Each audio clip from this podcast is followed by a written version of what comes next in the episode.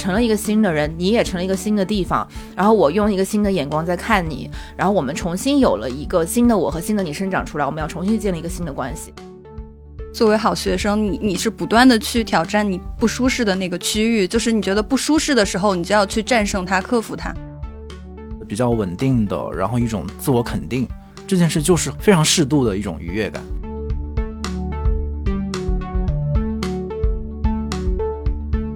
大家好，欢迎收听《螺丝在拧紧》，我是吴奇。这个播客每月会选择几个周四不定期上线，欢迎大家在泛用型播客 App 和音频平台搜索“螺丝在拧紧”进行订阅，也可以关注单独的微信公众号和微博获取节目更多信息。本期节目由螺丝在拧紧和乐视空气鸡胸肉脆一起创作。带上解馋又好吃的零食，乐事空气鸡胸肉脆，持续寻找在现代生活中消解压力、获得动力的好方法，拓展现代人的愉悦清单。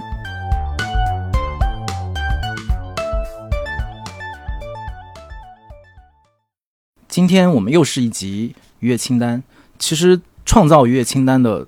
嘉宾就是 Kia 本人，今天他又来了。我们其实之前有一个约定，就是。把持愉悦清单这个节目持续的做下去，但是其实当我们再次把它提上议程的时候，发现我们彼此的愉悦清单都有一点耗尽了，所以我们今天把另外一位好朋友，著名的年轻艺术家，现在在国内和国际的舞台上闪闪发光的孙一田女士。哎，大家好。所以今天我们其实是相当于是我和 Kiva 一起来了解或者进入孙英田的。愉悦清单的世界，但是在这个过程当中，我们俩肯定是忍不住会分享很多我们自己的，也许在之前被我们忘记或者没有充分意识到的一些怎么讲，让自己感到快乐的办法。开头我先问一个，因为我知道你们就是你们俩，其实，在上半年都有出国旅行的经验，但我一直就留在国内嘛，所以对我来说，其实你们可以出国去玩一玩，去工作，已经是非常大的一件让人感到愉悦的事儿。比如说。包含这次旅行在内，你们最近你们会怎么样去评估或者描述自己的状态和自己是不是愉悦，然后愉愉悦水平有多高？一天先来，我先来啊，行，因为其实就是呃，我从四月底的时候在柏林有一个个人项目，然后我就出去玩了一段时间。当然，大部分时间还是在工作，但是我的工作其实就是看展览，然后就逛各种美术馆啊、博物馆。反正这次去欧洲的感受，嗯，跟以前就是不太一样，因为就是首先是很久没有出去了，一开始办签证。就遇到很多问题，因为就是现在办签证的人太多了，所以你你要提前很早预约，然后甚至要约到很晚以后才能够拿到这个签证。所以到了欧洲，我觉得每天我都就是很珍惜那个时间，因为就是。一天我可能要看三个美术馆，然后看无数个画廊，在这个过程当中，就是你会觉得在之前的这几年，你一直在一个输出的过程，就你没有一个很好的吸收的一个环节，但是在那个环境里，你就突然间就能够有很多好的东西，大师的作品，然后同辈艺术家的作品，就是能给你很多养分。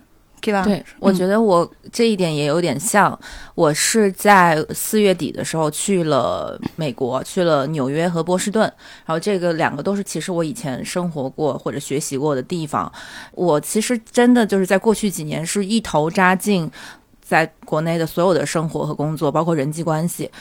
然后你到再到那个地方的时候，你就真的觉得那个地方好像跟你真的有一种。又熟悉又陌生的感觉，有一点点像小的时候离开家。很久，再回到生活过、学习过，你曾经在那个时间一头扎进过的地方，然后你又充分的远离它，然后你再回到那儿的时候，你就发现它变了，你也变了。就比方说，我在纽约街头的时候，会觉得它它真的是一个只剩下特别特别有钱的人和还刚刚特别年轻要去试一试的人，中间地带人其实消失了。然后，但是它又有一些不变的东西，可能就是还有长期的活跃的。呃，精神生活、展览，还有戏剧的演出什么的，然后这一部分又还不停的在刺激我，但是更多的是我会感觉到站在那个街头的我自己变了，就是我第一次有一种真的自己是一个完独立的。个体的成年人的感觉。以前你可能总就就是你以前总是附着于，比方说你某一个学习的机构，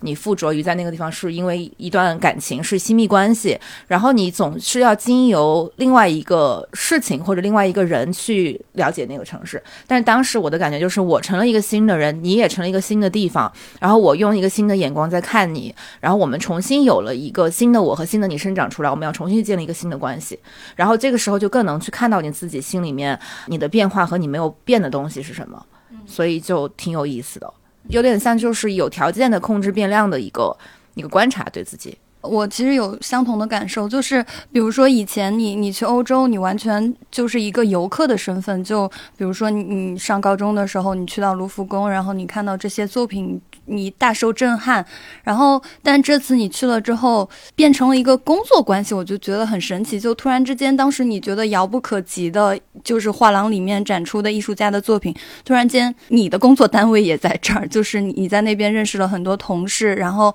你的作品也被挂在一个空间里面。展示，我就觉得，哎，突然从一个游客的身份变成了一个工作者的这个关系，所以我就觉得还挺有意思的。嗯，对我我我不知道听到这儿，就是听众会不会觉得愉悦啊？就是但但我听还竟然很快的就听进去了，因为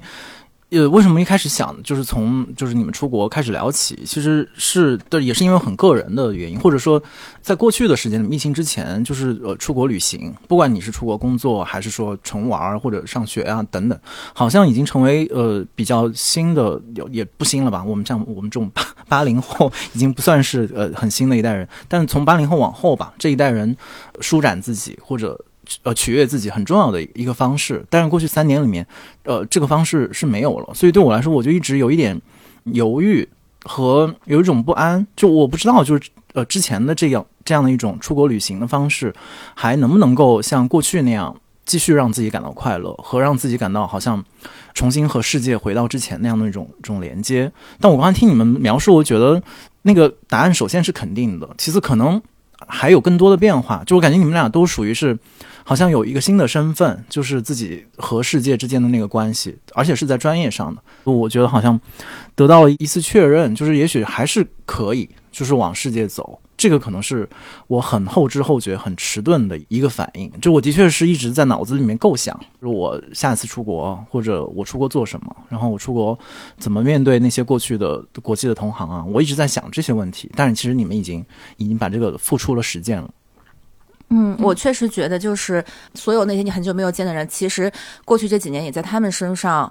就发生了很多的作用。他们也是新的人了，所以某种意义上，你需要在那个地方去重新认识他们。所以我在后面很长时间要见人的时候，我不会，比方像以以前你出去，你可能首先是按照一个地方你要去哪哪哪哪儿去规划你的时间。然后我，尤其是我回到波士顿的时候，我基本上是以人为出发点的。我这里面一定有我可能本来不在国外，从国内过去的老师，里面有我当时跟我一起读书但是留下来的同学，有我比我大一点但是是我的室友留在那儿结婚生子的人，有刚刚还在那儿读大学的，重新再投入纽约生活的新更新的一代，就好像我不自觉的就以人为。这样一个轴去认识他们，然后你就觉得通过他们，你也认识了这个，重新认识了这个地方，并且你其实其实很渴望在过去这几年去了解这些经历对他们来说是什么样的一个影响，就是他们这过去的生活对他们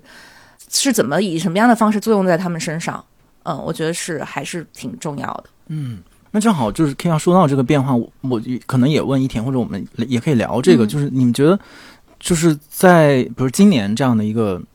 呃，开放之后的这一年里面，你们再要去让自己感到快乐、放松的那个方式和那个方向发生了变化吗？和之前相比的话，嗯，就是说之前那些可能特别容易让你感到快乐的事儿，是不是现在还有效？还是说又出现了很多新的东西？在我们分享特别具体的呃清单之前，我觉得其实，在之前的这几年，它其实那个速度是稍微下降一些的，就是整个生活的节奏，或者说你创作的节奏。但是，就是比如说像今年开放了之后，我觉得所有事情就是一夜之间都迸发出来，你几乎就是每天你都有很多事情要要去做，你要见很多人，然后你有很多项目要去完成，就这个速度突然间提上来了。那么提上来了的时候，你就会发现，就是你生活的那部分。被压缩的特别少，其实你会更多的感受到一种压力和焦虑，嗯，所以我觉得可能在这个时候更需要去做一些让自己能够感到愉悦的事情。我我就是觉得可能在这个经历这些事情的前后，让我感到愉悦的方式彻底变了。以前可能是强化某种生活，或者让自己。更开心、更忘我，现在可能就觉得需要做相反的事情，因为它其实一直在挑战你的一些惯性，然后它其实是让你不舒服的，而这个不舒服其实会让你更多的去，呃，意识到自己为什么会觉得舒服或者不舒服的原因，所以我就一直有一个不停的在调试的状态，不像是以前好像就是一直在一个你你既有的你觉得对的这个惯性里走就好了。嗯，你呢？我觉得我好像也是跟你比较接近。就之前的，比如说做播客的时候，更愿意聊那些比较沉重的事情，或者说比较重要的议题，然后也觉得这样好像是。更认真负责，然后怎么讲？对自己对这份职业的尊重。但包括你想，今年我们做愉悦清单，就是做了很多次，而且我们在微信上做文章的时候，我们也很想分享一些好消息。就是真的好像有一种有一条路走到了一个尽头，然后我们想完全换一条路走的那种愿望和动力变得非常的明确。之前从未有过，之前觉得，甚至之前有的时候，你觉得放松都是一种。问题就觉得好像你不应该放松，或者你放松的时候是你在偷懒，或者是你在做不正常、不正经的事情。但现在觉得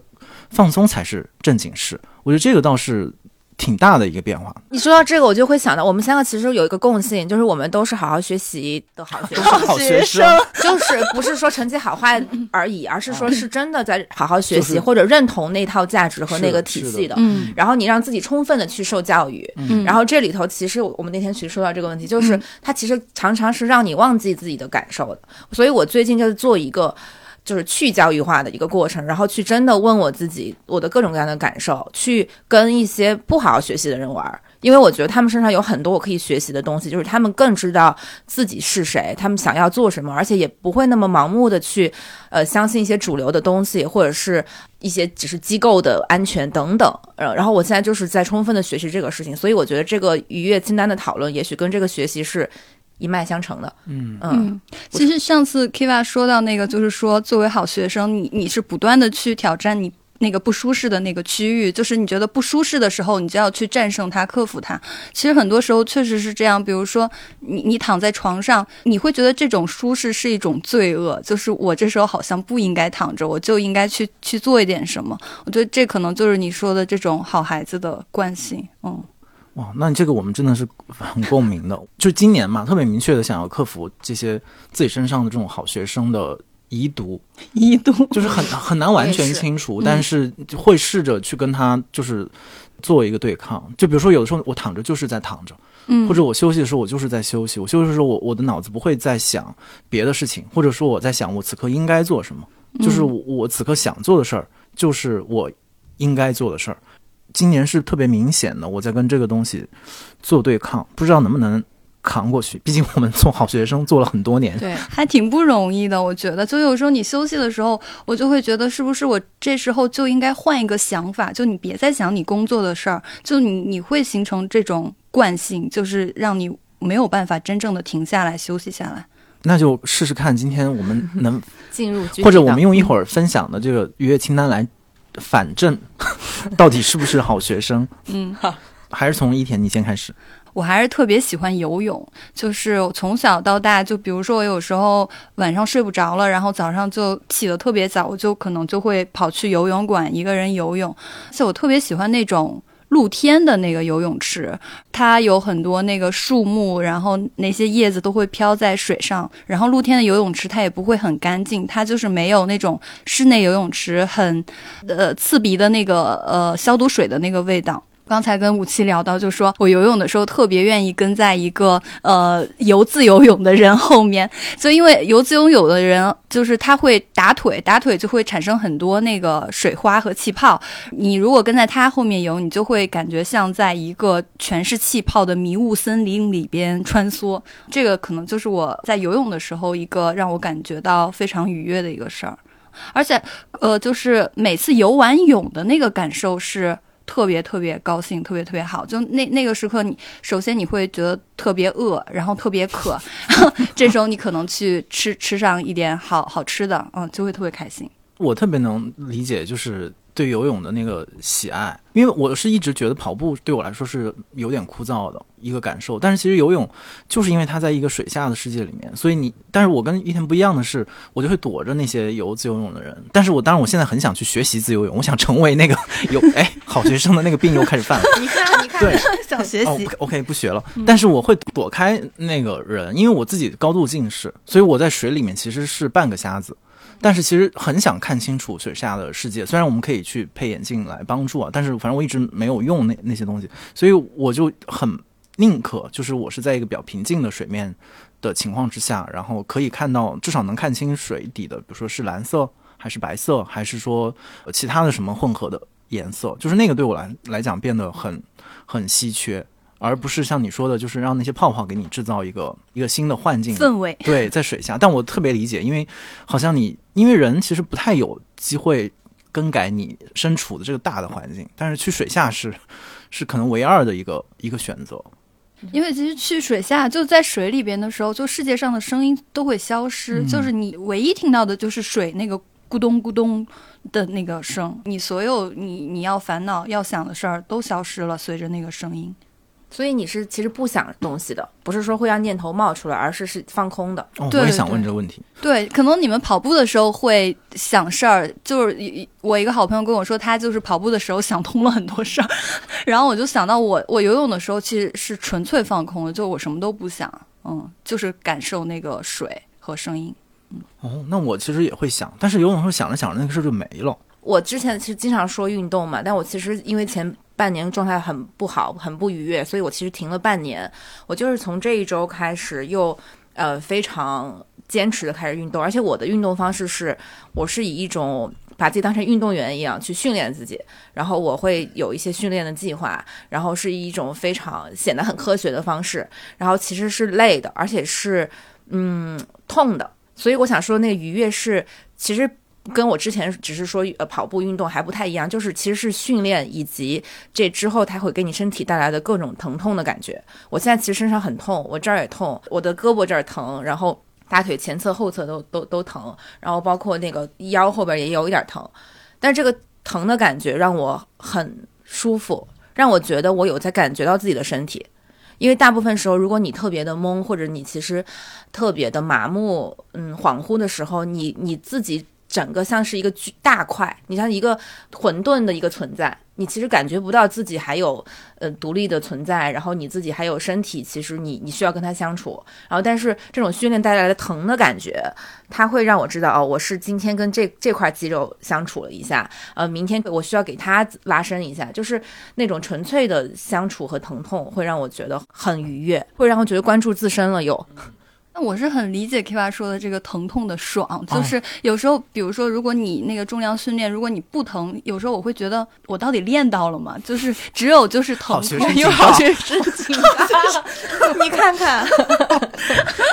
太可怕了。对，嗯，对，但是运动上我有一个可以很快说，我我我忘记上上次我没有说，不知道是不是我一样，因为我运动也没有那么多，会让我真的完全忘记所有事情的运动，就是有一段时间在学拳击，就是很认真的学拳击的时候。而且那个时候上一堂课大概可能要两个小时，先是很长一段时间要跳绳，浑身跳完之后，然后再去就是跟着教练，比如打一个靶子，或者是跟教练打。然后那个时候你就是你所有的注意力都只有一个目标，就是你要打的这个这个目标，所以他好像逼迫着你必须得专注，必须得把所有别的东西放下来。所以那个是我完全能够共情的一种忘我的运动的状态。但是因为它太强烈了，所以好像好学生把它放弃了。我其实刚刚说他运动的那个，就是比方说，我如果游泳或跑步，我的念头会跑出来，然后而而且有些时候我也并不能像你一样就把它消解掉，呃，我可能还是缠绕在那儿，然后缠缠的更更乱什么的，所以我需要这种对抗型的危险的运动。然后我也是，其实一九年的时候持续的训练了一年的拳击，并且打了比赛。然后那个感觉就是跟你说的一样，那个会让我真正的忘我，就是因为它只关于本能，关于你如果包括我实战什么的，如果你不好好打，你不集中精力，你就会被打，然后你就会觉得自己就像幼儿园被欺负了一样，就是你的自尊心会受到伤害，你觉得自己很弱。但那个过程就是因为它让你忘忘我的投入，然后你你训练，然后它激发你的本能，那件事情是我人生中让我最有自信的一件事情，就是它让我发现我的本能和我的潜意识其实特别厉害。因为我后来就是会赢了比赛嘛，然后那个是在我当时最暗淡的时候，给了我一个最大的支撑的一件事情。因为我日常不完全没什么攻击性，但是的确是在拳拳击的过程里面，我很少数的体验到了自己的攻击性。好学生的争强好胜吗？要赢，要赢，必须赢，而且是以你说的那种本能的方式要赢。我觉得那个也对我来讲是很特殊的一个经验，很少体验到。接着往下，那就还是从。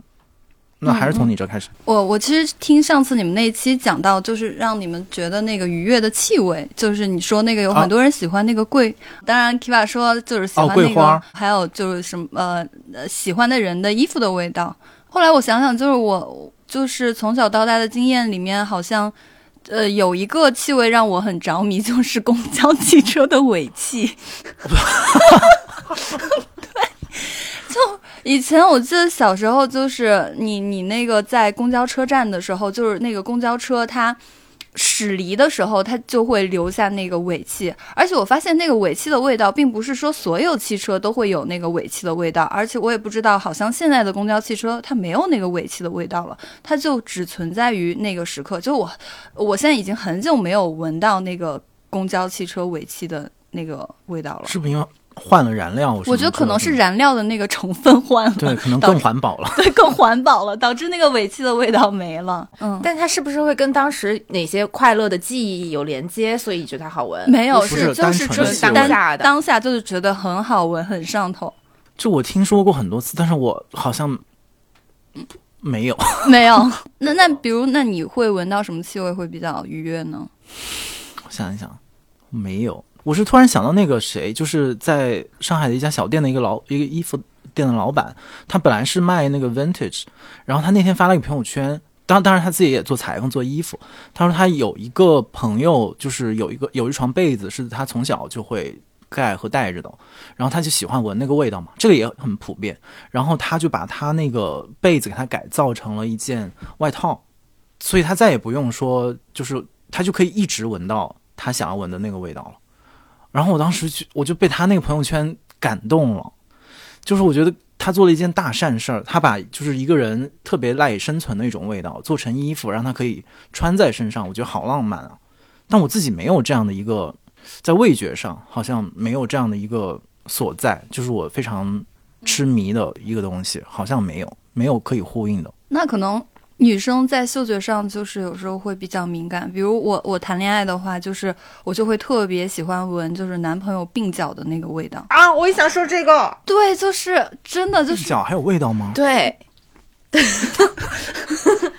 是这样。我觉得是不是因为鬓角是在头发和皮肤之间，嗯，然后或者是有些时候是其实就是比方说这种这种地方就发际线什么，它。是这样子的，就是它会有很独特的，就是你的洗发水、香水都遮不掉的那一个可能并不好闻，但是很独特的东西，皮肤的的味道。对，而且是皮肤和毛发混合的一个味道，它不是纯粹说你闻身上的那个肉的那个味道，而是比如说他没洗头或者刚洗完头，就是你闻起来那个基调都是一样的，但是会有浓淡的区别。对对，就是细微的差别。嗯。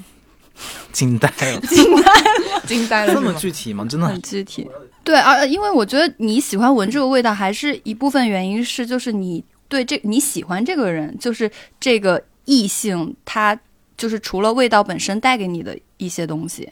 嗯，好奇妙啊！而且你会觉得有一种独特性的链接，因为那个味道可能是他通他洗澡、洗头或者是喷香水去遮盖的味道，但是我还是能识破它。而且人和人之间还不一样，它可能还混杂，有些时候有点汗的味道什么的，然后你就觉得很独特。它可能并不好闻，但是让你很愉悦。有时候我甚至会拿这个来评判，就我还喜不喜欢这个人。就当比如说我，我闻这个味道我不愉悦了，我不喜欢了，我不想再闻，我就知道我可能不喜欢他了。这个特别直接，就你可能在生活上你还很，比如说比较依赖他，你们还在这个关系里边，但是你不想去闻那个味道的时候，我就知道哦，那可能我不喜欢他了。哇，我觉得这个完全可以发展成一个故事、一个小说嗯或者一个电视剧里面的一个、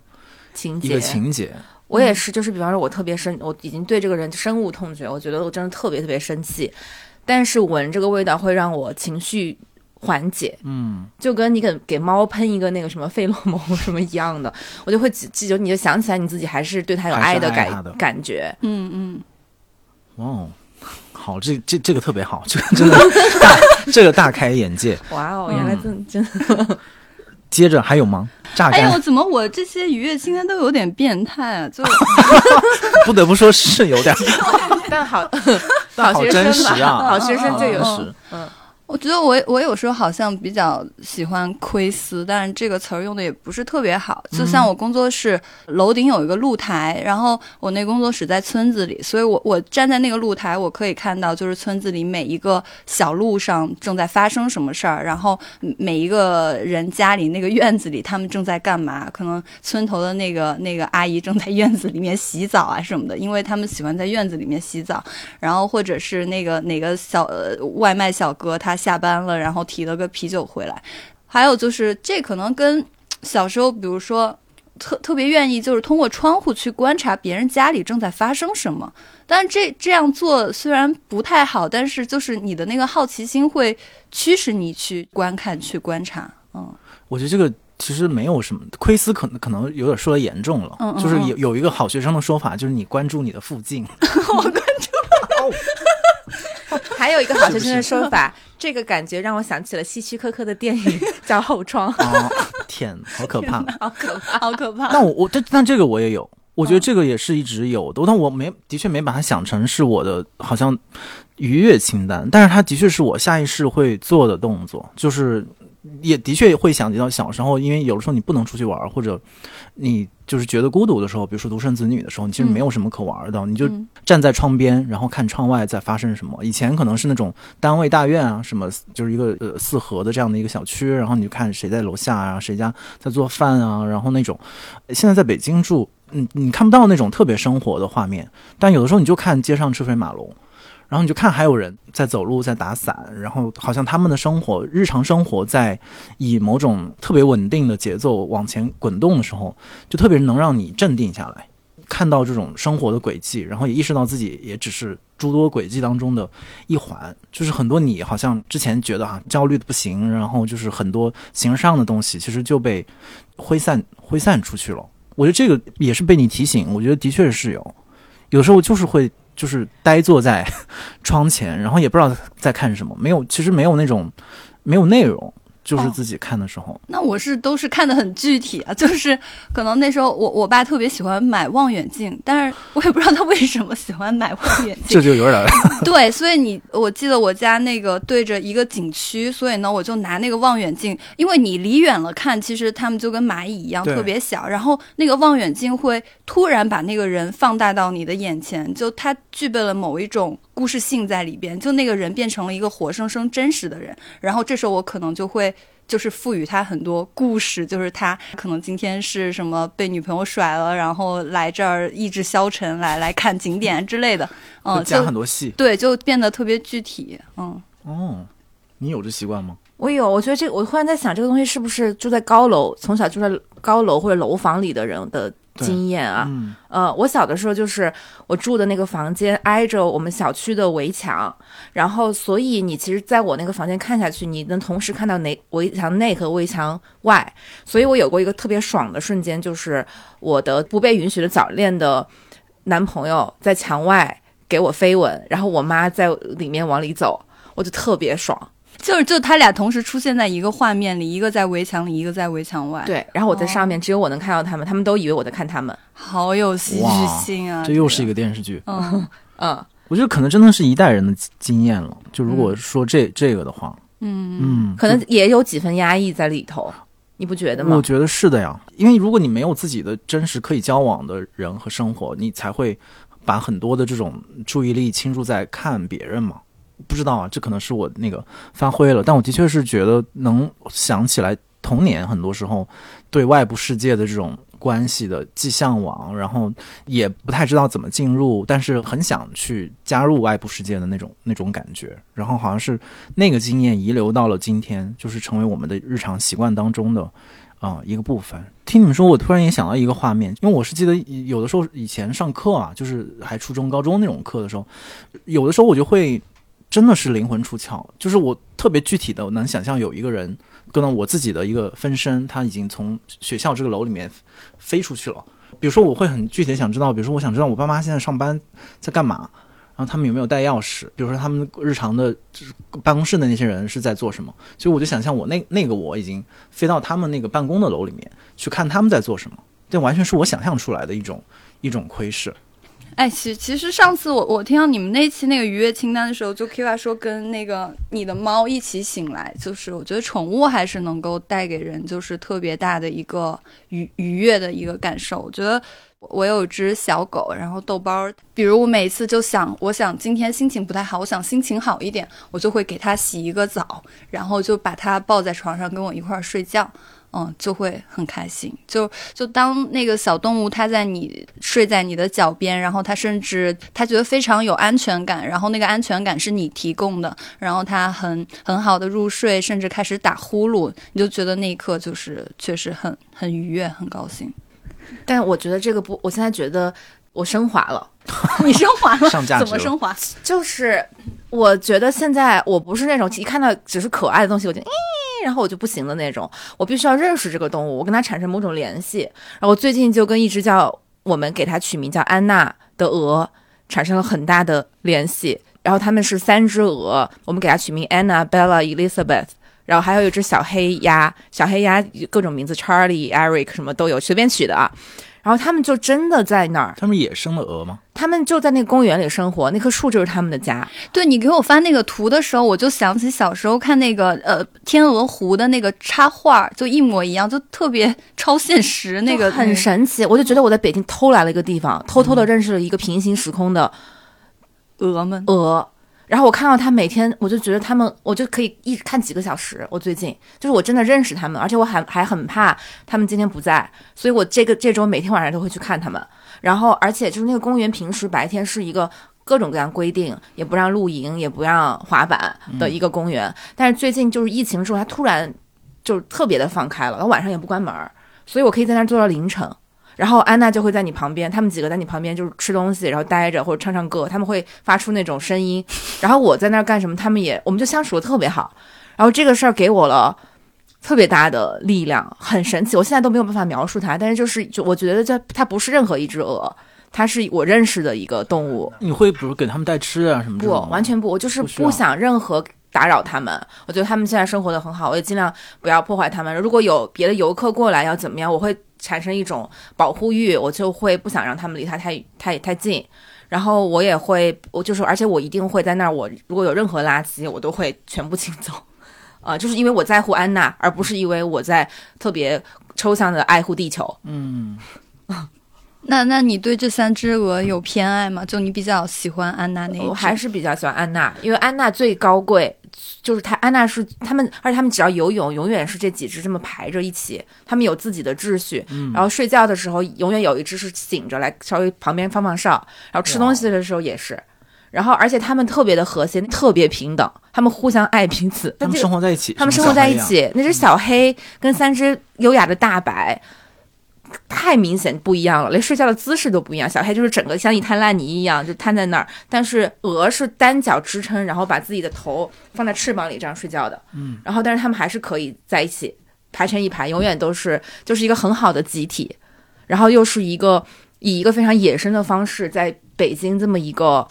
地方，你就觉得天哪！就是他们是这个城市最大的幸存者，哇，这个故事也很棒。我觉得今天好多可以写小说的故事。对都很奇幻。对啊，北京的三只鹅和一只黑鸭。啊，待会儿晚上还可以带你们去看它。太好可以放到我们那个节目里面。对，可以把照片放里边。对哎，我一会儿还有一个特别好学生的点，好那你说吧，要说吗？说啊。说就是因为你因为一说到动物这个话题，我就会陷入失语，就是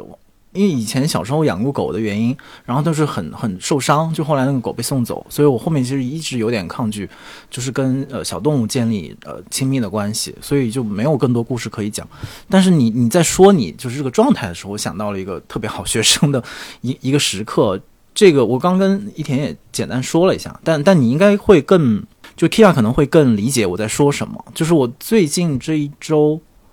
或者说这一两周吧，非常非常最近这一两周，呃，突然开始可以做翻译了。就这个真的是很，也是对我来讲很神奇的一个，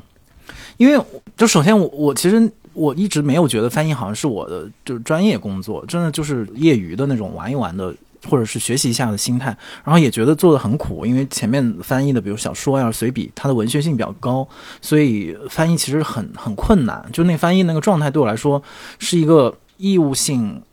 就是责任感更重的东西，而不是真的好像是我特别擅长或者我我专业在此，完全不是这样的体验。所以在过去一两年的工作非常繁重和繁琐。呃，以及还要应对各种外部环境的变化情况之下，呃，我几乎所有的业余时间都不能拿来做翻译。而且我甚至也不是不能，是我不愿意，是因为我知道在做翻译，我会把自己投入到一个更头痛、绞尽脑汁，然后没有时间放松自己和做快乐的事情的那个状态里面。所以我就在我的主观意愿上也开始慢慢的抗拒这件事。虽然我觉得我应该做，而且我也对，比如具体的编辑，我们有承诺说我们要一起把这本书做完。所以我在过去一两年里面一直在。推后和延迟，甚至是完全的搁置这件事情，所以我中间也很着急。我说怎么办呢？就是 一个你答应了事儿，但你又完全没做完，就是感觉很糟糕。但是就是最近这段时间，突然有一天，呃，完成了一个一个一一个事儿之后，就是突然的一个感觉，我都不知道发生了什么，我就突然觉得，哎，我晚上可能回家八九点钟还有几个小时，我可以做点什么，那我就试试翻译吧。然后一翻译发现。因为刚好手头这本书是一个传记性的一一本书嘛，就是鲍德温的传记，它就语语言文法上也没那么难，所以一下就就很顺，就是一下就顺着翻译下来，所以好像突然找到了一种顺的感觉，就是可能过去很久没有这种感受了。过去觉得做每一件事、完成每个任务都是磕磕绊绊，然后很复杂的原因在里面，你自己做不了主。但是在这件事上，突然好像自己力所能及，然后就就有点来劲。就是那种，比如现在下班，如果再怎么辛苦什么的，稍微缓解一下，就也可以再坐到书桌面前做翻译了。然后这件事是完全不在我的计划里面，然后它突然到来，然后又觉得很受用的一件事情。而且还有一个点就是，我现在比如说，如果比如今天晚上我们约好要要玩，我就不会像之前那种，我还很别扭，我说，哎，其实我晚上可以翻译的，就是那种你像好学生那种，其实我现在还可以做点什么，我可以再进步一点的。我现在这个包袱也是没有的。就是为什么呢？是因为我知道我今天晚上我要玩了之后，明天我会有时间，我会加倍的把这个翻译再做回来。就是我特别有这个确定的感觉了，我不再像那种顾此失彼，会觉得哎，我是不是自己这里做的不对，做的不好，然后可能我就因此失去很多，而不是我说那我今天的时间放在别的事情上面，那我明天、后天或者之后的时间，我有本事或者我有把握，我可以把它追回来那种感觉。这是特别特别特别好学生，但是真的特别正面的一个一个感受，他帮我消解掉好多那种工作呀、生活里面的烦恼。我完全可以理解，而且我觉得他给你一种那种可控、特别可控的感觉。你我我联想到前两天在书店不是连放了我三部片子，然后其中有一部是林贤志，他就说作家写作跟农民种地没有区别。然后他说，就是农民没有在庄稼上打自己的名字，然后你写作，然后但还打你的名字，真的已经很很很不错了。然后我觉得他可能现在给你一种那种非常又有点身体力行，又有点循序渐进，又是踏实自己可控的，像种地一样的感觉。然后你回到这个就是完全是自己的这个可控的这个范围内，然后去循序渐进一点一点的那种感觉。而它随着比如随着什么呃节气啊、时间自然的变化。他说不是说好像你非得怎么怎么样，就是拧拧着劲，或者说我就跟着这个对抗，不是这个东西，就是我跟着这个，比如说气候的变化、自己的呃体感，然后情绪的变化，说我就跟着它再往下走，而不是我要有一个很强力的东西要硬做这个事情。但是你知道，我觉得他，呃，我觉得伊田是一直有这这部分是他的基石，嗯，就是因为我们很多工作要处理很多的关系，然后有很多不可控的东西在里面。但是他画画其实一直就是这样子的，对，他就自己可以处理。对我，我其实就是你，你跟我说完，就是你做这个翻译，我我其实就是明白了你的那个愉悦的点在哪，因为这是可能是我平常就是每一天都要做的事情，因为你画画就没有一个上司要告诉你你今天要做什么，然后你要完成什么，就你你的时间完完全全都是你自己的，但又完完全全都是创作的，就是你其实没有一个真正下班的时候。那么绘画其实，比如说。最喜欢绘画的一个过程，第一个就是打底的那个过程，就是刷把那个呃白色的底刷那个底料。就你在这个时候是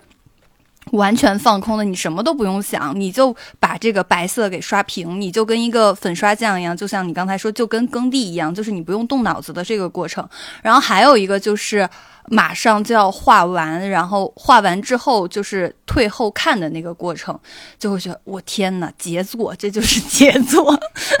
对这两个时刻，我觉得都是就是在绘画里边，我觉得让我感受到极度愉悦的两个时刻。所以我觉得就是，就像你你做翻译，如果你要你你这次翻译的是一本就是传记类的，你可以不用那么费脑的去去做这个事儿，所以你能够。按部就班的去把它做下来，我觉得这就跟嗯怎么说呢？就是它首先不要有一个就是特别大的一个难度，就是你可以就特别规律的去做这个事儿，然后这个成果又非常的可见。嗯，我觉得这这个就能够带给人很好的感受。嗯，对，就你说节奏那个，我我当然我不会产生这种这个口，但是但是的确会有产生一种还不赖的感觉。竟然还可以，竟然还可以。但是虽然就是虽然作为好学生，但我自己日常里面不不太产生这个情绪，就是觉得自己不错，然后这个情绪很少出现，所以这对我来说就很重要。就是在这么一件它突然出现的事儿，然后上面我可以对自己有这种像你说的比较稳定的，然后一种自我肯定，这件事就是很。非常适度的一种愉悦感，他完全也不会让我什么到处去说呀，或者怎么。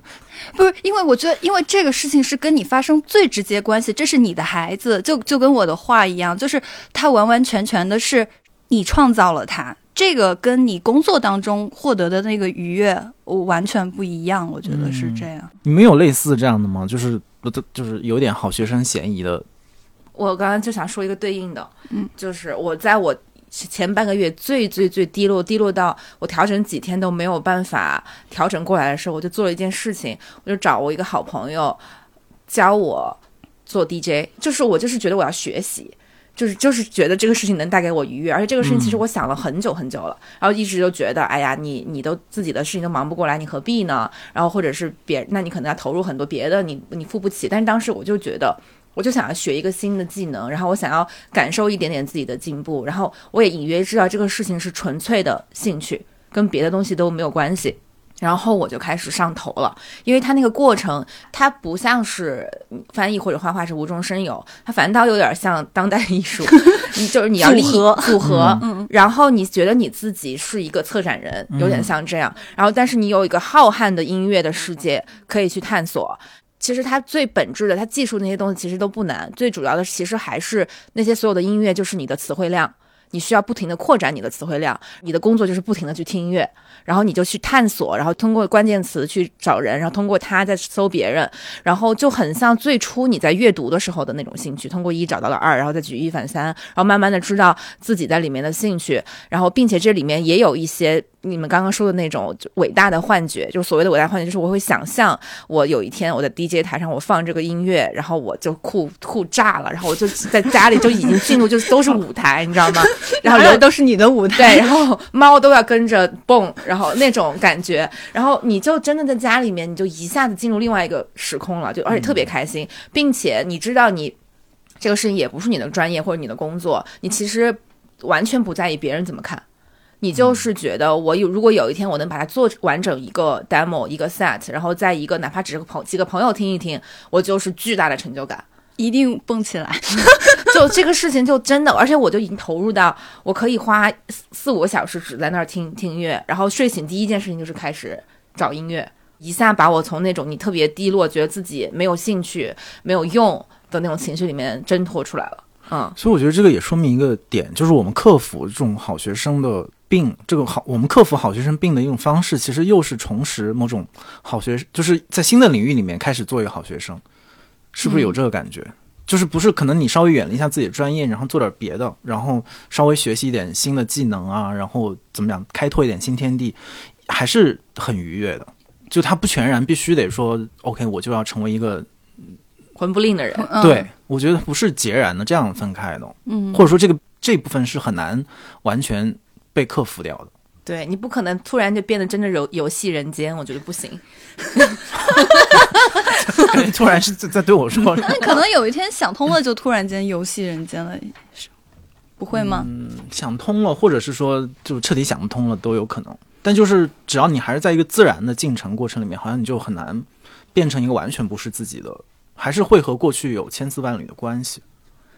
但我就觉得，就是就是为什么我特别愿意跟 Kiva 玩，就是就是我就觉得我身上那个好学生的枷锁是特别特别坚固的，或者说就是在我那个南方的那个教育里边，就是女孩子你得是一个什么什么样的样子，就是妈妈从小要教育你，告诉你你应该就是行为举止要大方要得体，你在桌上你不能多说话或者之类的。所以其实比如说在很多聚会的时候，我基本上不会成为话很多的那个人。但我觉得就是 Kiva，我觉得是一个 Kiva 是你的愉悦清单，对对，真的是就是就是会觉得哦，原来是可以这样的，我可以不要去顾及那些东西。但我还是有个好学生的底子，不让他不会让他觉得就是这个女的直接疯掉。对，直接疯掉我，我也会害怕的。我可能心理上会，天呐，真的要跳下去嘛？就是，就我会害怕。但因为 Kiva 他本身，他他是一个好学生，底色是一个好学生，所以我 我觉得，天哪，三个好学生聊天，真的好听吗？我感觉会有人喜欢听。对，不是会觉得你们是真的够了，这三个人。就是因为刚刚说到工作嘛，因为我这这工作也做了很长的时间，我觉得它还是可以给我带来很就是有愉悦的那个空间的。然后有一个特别具体的具象的一个画面，就是我不知道在我跟 Kiva 我们一起在办公室的时候有没有出现过这个画面，应该应该有。就是我特别愿意在办公室里面有一个零食角也好，或者是一个零食筐。我是后很后面才意识到自己有这个习惯，会把一些自己日常会买的，或者说是把觉得在办公室里应该备着的一些零食放到一起，然后在有的没的期间，比如说午饭前后，或者是下班之前，就大家会觉得相对比较饿的时候，拿出来跟同事们分享一下，哎，要不要吃这个，要不要吃那个，然后你是不是饿了什么这种，就是它是一个特别日常的琐碎的，你跟同事的一个。工作之外的交流和和交往，然后又是某种特别具体的对食物的一个共享。其实，在我们工作时间里面，可能这个占非常小的一部分，就因为你不可能工作时间有大把时间在吃零食，但是的确是一个非常微小的在工作场景，在办公室里面分享食物的那个东西。我们以前有过这个环节吗？我也有啊，但是我觉得是我跟你坐在对你对面的时候，我是临时大户提供者。然后有一天我跟你不坐一起了，有一天发现你成了大户了，我就会去你那儿。我每次会去你那儿晃一圈，拿点吃的。对，难道这个也是你带来的影响宽化的宽化宽化的一个、一个原因吗？但是就是我们最近的办公室里面，就是的确就是在我的的座位的旁边，开始又立了一个一个咖啡机，然后那个零食筐也在那儿，所以慢慢包括更早之前，其实有很多我们各种同事带来的各种茶叶，其实也都会放在那里，所以几乎在我旁边就是一个呃零食间或者是一个休息室，就大家要要甚至连老板过来都哎我在你这儿喝点茶。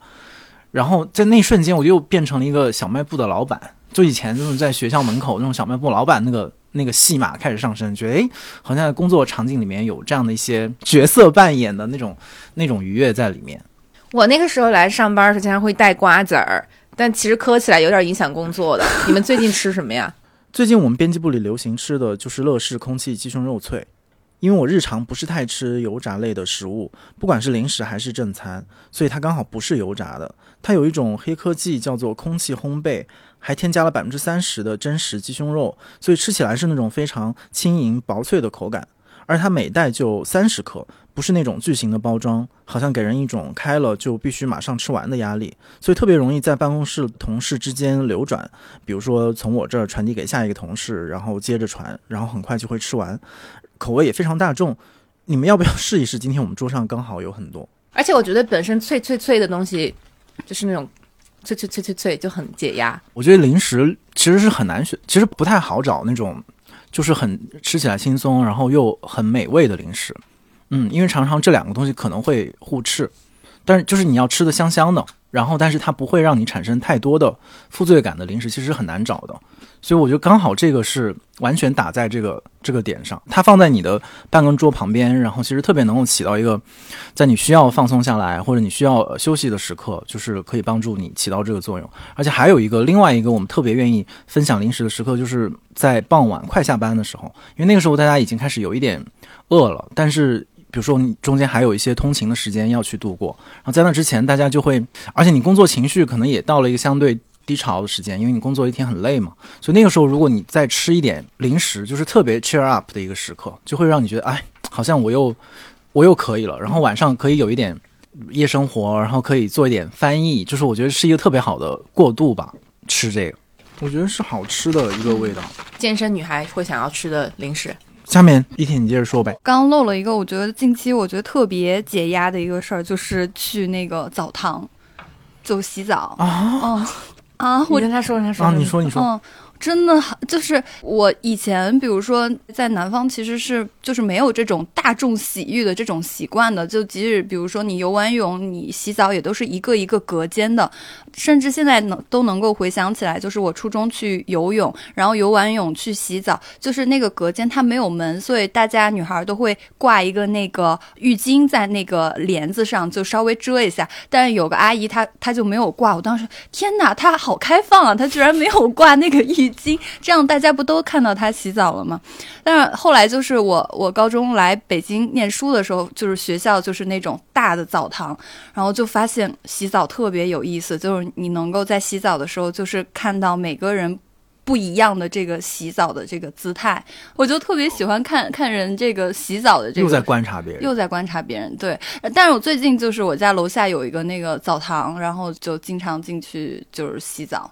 我就觉得这个。泡澡或者说蒸桑拿什么的，就是真的是一个很解压的一个过程，而且它跟你在家里洗不太一样，就是你在家里完全是一个。安静的，或者你你放音乐，只是你自己一个人的音乐，就是你你存在一个封闭的空间里。但是在澡堂里边，它是一种社交，就是它有各种人穿梭来穿梭去，还有就是那个跟你打招呼的阿姨啊什么的。最后就我就觉得这个洗澡是一件特别解压的事儿。你会跟他们聊天吗？会啊会啊，我我挺喜欢跟他们聊天。那你穿着衣服吗？不穿衣服啊。哦，但我确实是，比如说你跟熟人去，你会有一种紧张。就是如果俩女孩或者男生，我不知道啊，但女孩，比如说你们平常如果关系没有好到那个程度，一起去洗澡的话，确实是会有一些尴尬在里边。但是我每次都是自己去的话，就完全没有这个问题。就你是不是享受那种完全去掉所有？对外在的东西，就我就是这一句，就是 就像你说的，纯粹的，就是我自己这个身体，我谁也不是。然后在那个澡堂里面就很自由。主要是因为南方人没有这个经验，就是公共澡堂，但你竟然是可以享受。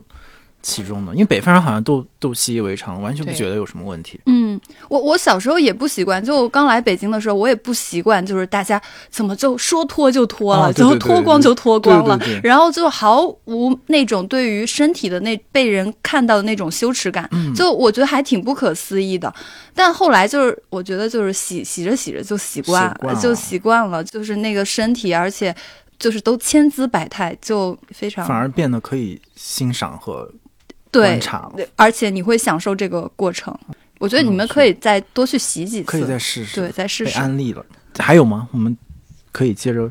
嗯分享几个。哎，这个其实你们上期说过，就是那骑自行车的事儿，还有坐公交车的这个事儿，就是就你们上次说完这个，我就特别有共鸣。就是我我以前也经常干这样的事儿，就是我就随便去一个车站，然后就坐上一个公交车，然后就等着它驶到终点站，我就坐在车上什么也不干。嗯，然后或者是就是以前高中的时候特别喜欢骑自行车，然后就就就漫无目的的骑。那时候我们学校在那个燕郊，就特别荒的一个地儿，然后每个地方都要么就是那种田埂，或者说树林，呃，有一些就是看起来奇奇怪怪的小区。在那个骑行的过程当中。就你能发现很多有有意思的地方，我甚甚至在有一次就是下大雪的时候，就特别想就是出去骑自行车，然后给我每一个朋友，就那时候大家都外住嘛，就住在学校对面的一个小区里边，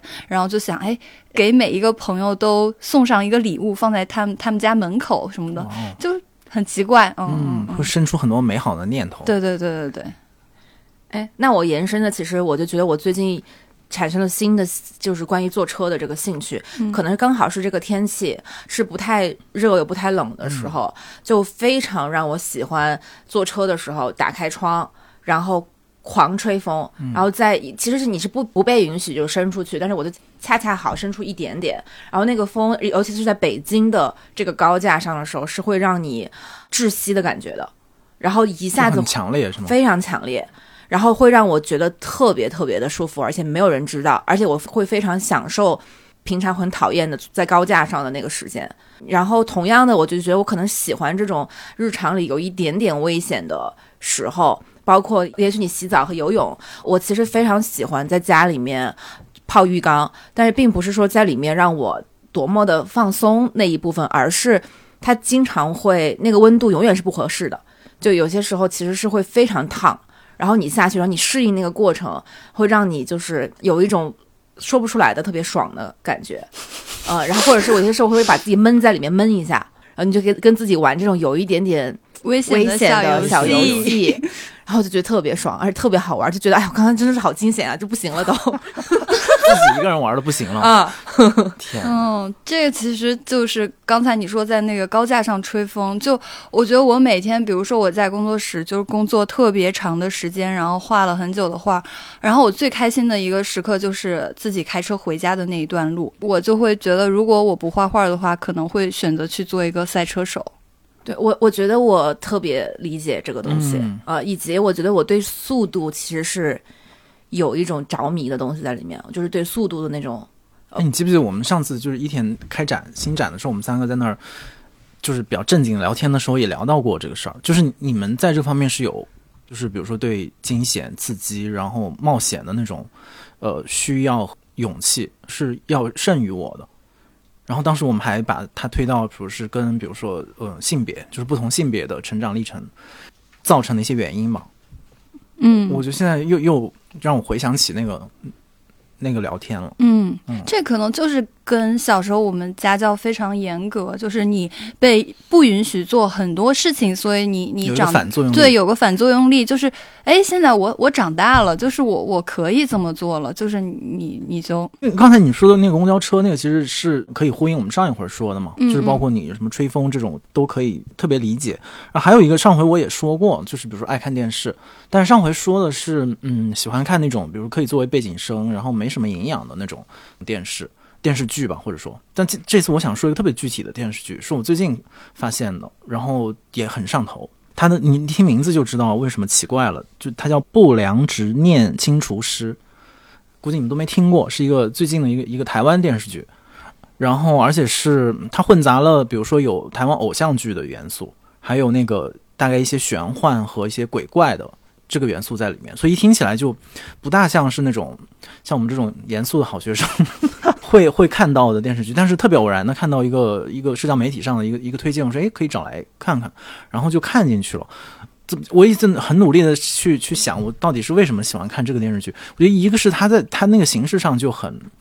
怎么讲，很混搭，就是把这种好像看起来很时髦、很新鲜和很通俗大众的题材做了一些融合，很像之前那个奥斯卡的奥斯卡的那个电影，就是那个。嗯呃，瞬息全宇宙瞬息》，瞬息全宇宙那个电影，就是它是把一些包包括里面有漫画的一些元素，把这些比较流行的新的东西杂糅在一块儿，然后但是它反射出来的那个主题又是特别特别传统，然后很经典的一个东西。所谓的亲术师就是那种可能有一定的就是感应能力的人，就他能感应到一些呃人的呼救，他的说的这些人其实都是在社会比较边缘的。然后或者是比较孤独的那些人心里的一些愿望，然后这些愿望它叫执念嘛，就是这些执念会变成一些有待解决的问题。那这个比较敏感的这个人会帮助他们去解决这个问题，所以到最后他就是帮助大家实现了很多，不管他们生前还是身后，呃，一直挂念的，然后没有解决的一个念头或者是一个人。或者他想要保护一个人的一个愿望，所以你前面看的很热闹，然后又很让台湾很浪漫、很青春那种感觉，可到最后你就就特别看进去了之后你就很感动，你就觉得其实不管你再怎么讲再时髦，然后你变得再各种媒介在更新嘛，语言在更新，然后大家好像很轻浮，很多时候，可是呃心里面很深的地方你在意的点其实一直没变，其实就像你前面说的，就还是一些很具体的人。就是你周围的关系当中的一些东西，然后你你的所谓的执念也只会为他们产生，就是你真的不太存在说真的说我就为一个机器而疯狂，或者是怎么样，就你好像又把你回到了一个一个原点，所以看这个过程就我就觉得是一个特别现代的过程，就一方面是他用新的这种语言的一些汇编在在讲故事，可是你有发现它里面说的那个内核和今天的这个所谓的高速的现代生活之间是有关系的。就是它不是一个完全就是一个架空的一个什么霸道总裁爱上我这样一个完全想象和虚无缥缈的一个一个设定，所以我就觉得这种你说它是现实主义题材吧也不是，但是它又又又是从现实当中来，然后又给你编织了很多这种想象啊玄幻的层面，但是它最后还是对你现实是一种弥补和一种安慰，所以就有一种被它治愈的感觉。这个感觉也很久没有了，就是被一个电视剧，可能之前比如看什么的更早古早的台湾偶像剧的时候，也许会有这个感觉，但这个感觉已经消失十年以上了，最近把它找回来了，所以我强烈的安利，就是大家去试着看一看。但是其实很多被我安利的朋友反馈也没有这么 正面，就是了。主要我看到那个那个演员表里面有那个郑元畅，我说我看电视剧的时候，郑元畅还在演高中生，你说他在里边已经演爸爸了，对他已经演爸爸了，太久没有看电视剧，而且他已经很久之前就开始演爸爸，哦，是吗？对，我刚刚你说这，我听进去了，我完全听进去了，就是我有一种进去了的感觉。我看电视剧是完全别的体验，就我从小不被允许看电视，我也没有多少看电视剧的经验。小的时候看个《流星花园》什么都是各种战斗，偷偷的才把它偷偷的看完，导致我后面其实没有养成一个可以循序渐进，呃，慢慢看个电视剧的这种习惯。所以电视剧对我来说就跟电影有些时候变得一样，就是你必须要迫切的知道这个人物他的命运。然后他接下来会怎么发展？你只是觉得他被拖了更长的时间，然后你没有办法觉得他是个看着他是个电视剧，我可以用他的节奏，我等一等，我明天再看两集。所以我的经验就是，我一旦开始看一个电视剧，哪怕有点烂的电视剧，我都要一口气把它看完，而且就是可以不睡觉的那种，呃，就是几天，而且我那几天可能什么都干不了。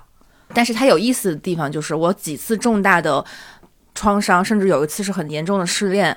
就是看电视剧，当时看的是。Madman 广告狂人把那几季连着看完了，被治愈的，就是他其实有一段时间，然后他又呃完全在打破你所有的节奏，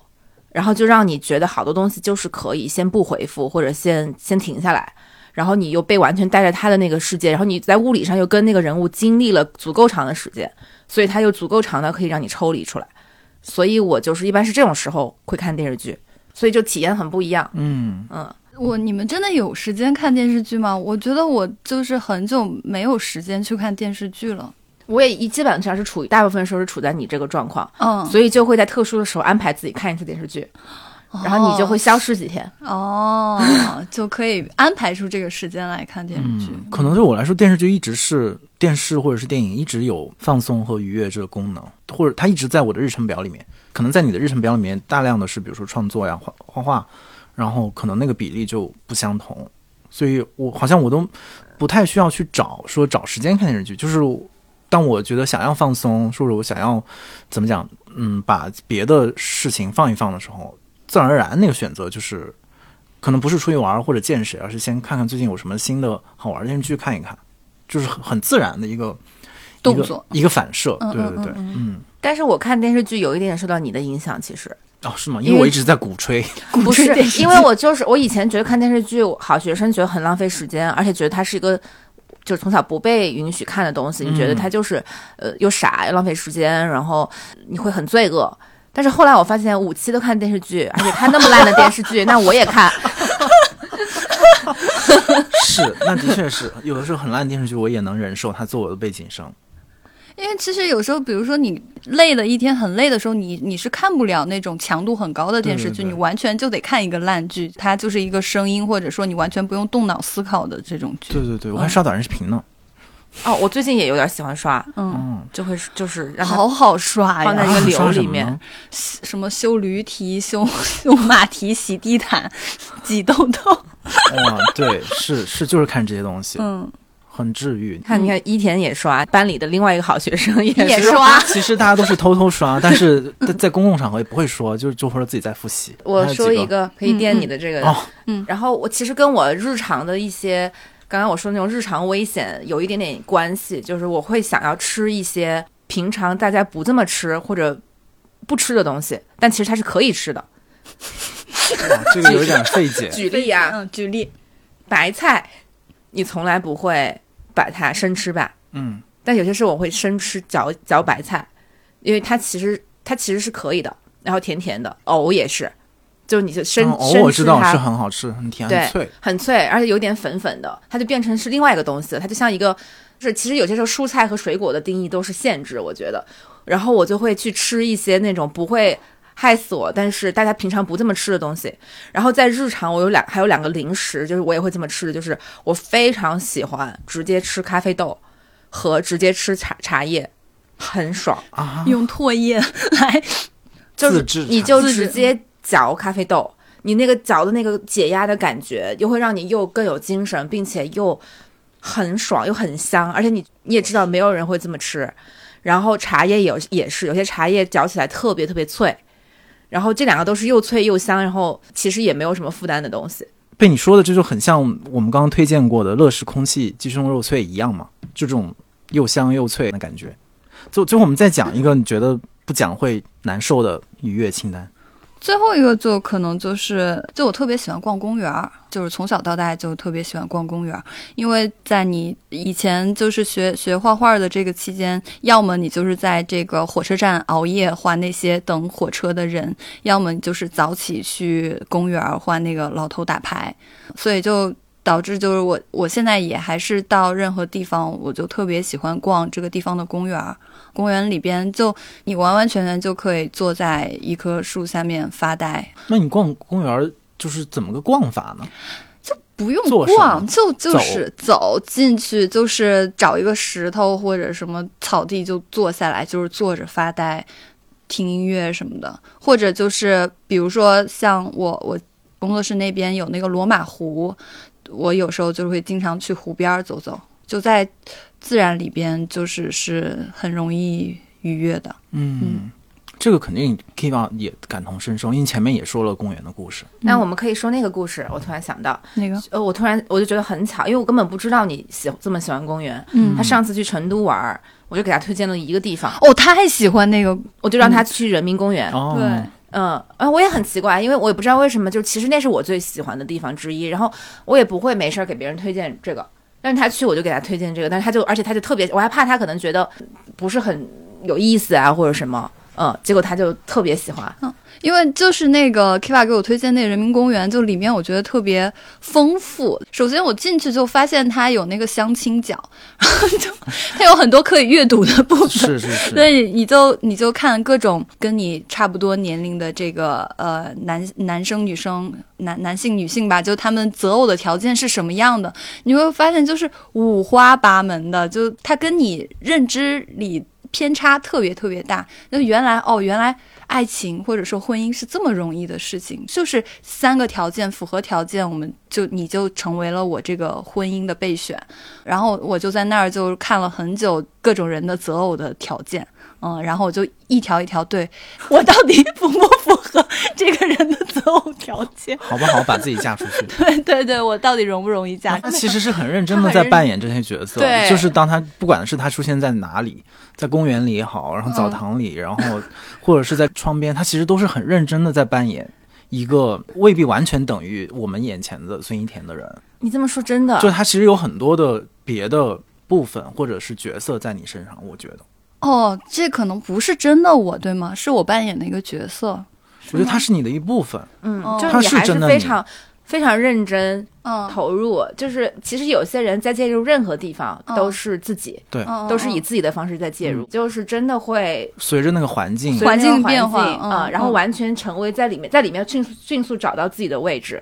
我我我知道为什么我会这样了，因为就是我的生活的跨度是很大的，就比如说。我我在学校里边，我就得是一个学生。这时候我可能就是要扮演一个学生。比如说我我做展览，那我可能就要扮演一个画家；或者说我在村子里边画画，我可能就是一个村民，我要跟我的邻居搞好关系。就是在不同的环境里，就我没有办法，就是我就是那样的姿态。我我就我觉得我得融入这个环境，而且只有就是你真的融入这个环境，这一切才会变得有意思起来。嗯，如果你在哪儿，你都做个大艺术家，那就太没劲了。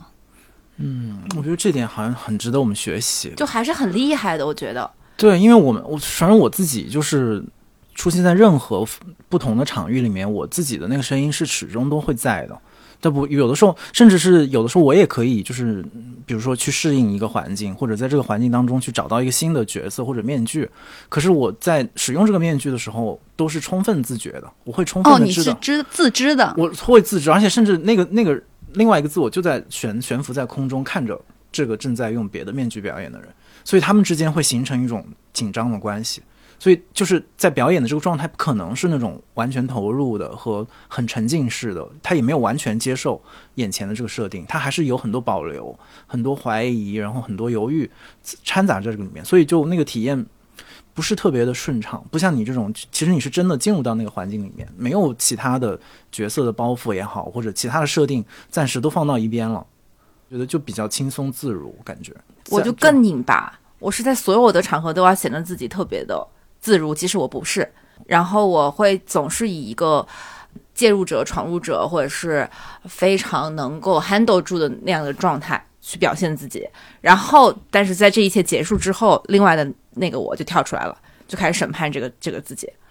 所以我们每个人的这种自我对话的那个强度是不太一样的。因为我我有时候特就是，哎，这这这么说也不好，就我其实特别怕出现在各种。媒体或者说，就比如说在朋友圈别人转发我的东西，其实我有时候特别难受，我不想一直看到我的名字，或者说我我不想一直用同样的身份被曝光的一个状态，我会觉得特别没有安全感。就是我的名字就是我身份证上的名字，我我不知道你们能不能理解这个事情。那比如说，为什么我喜欢去澡堂？就在那个时刻，你谁都不是，就是你就是一个脱光了洗澡的人。我我可以理解，但是好像我处理这个的方式不太一样。我就很开心，别人转我，我就觉得我还恨不得到看到处点赞。对对，这种行为我就特别不能理解。我是觉得非让我非常尴尬，但是那个背后的原因好像又很相似。但是我就还是比你拧巴。一方面，我觉得会觉得自己是很有很多身份，然后你们的这些转发也好，不同的作品其实不能穷尽我是谁。所以这个背背后其实还是一个挺大的自我，其实。嗯，不是无我，其实是挺大的自我，其实是没有接受这个自我和其他自我的一个一个关系的，就是它都其实都是我的一部分，但是我没有完全的接受这一点，我反而是通过这种回避或者是逃避，在试图平息这种自己身上的不平，我感觉好有意思啊。但他好像比较通顺，对他处理比较好，就是嗯，你有你的部分，然后可能其他的角色有其他的部分，或者是舞台。我我的那个心理逻辑就是哎，赶紧转开看看，我也是个导演哦，看看我也很严肃的哟，我也不是整天都是这个样子，就是我有这个东西。所以可能就是所谓的好学生背后，其实还是有很很多的具体的内容。就一个好学生里面，是很多不同的部分构成了好学生，而且好学生好人之间可能也没有那么相似。嗯嗯，还是三个独特的灵魂呢。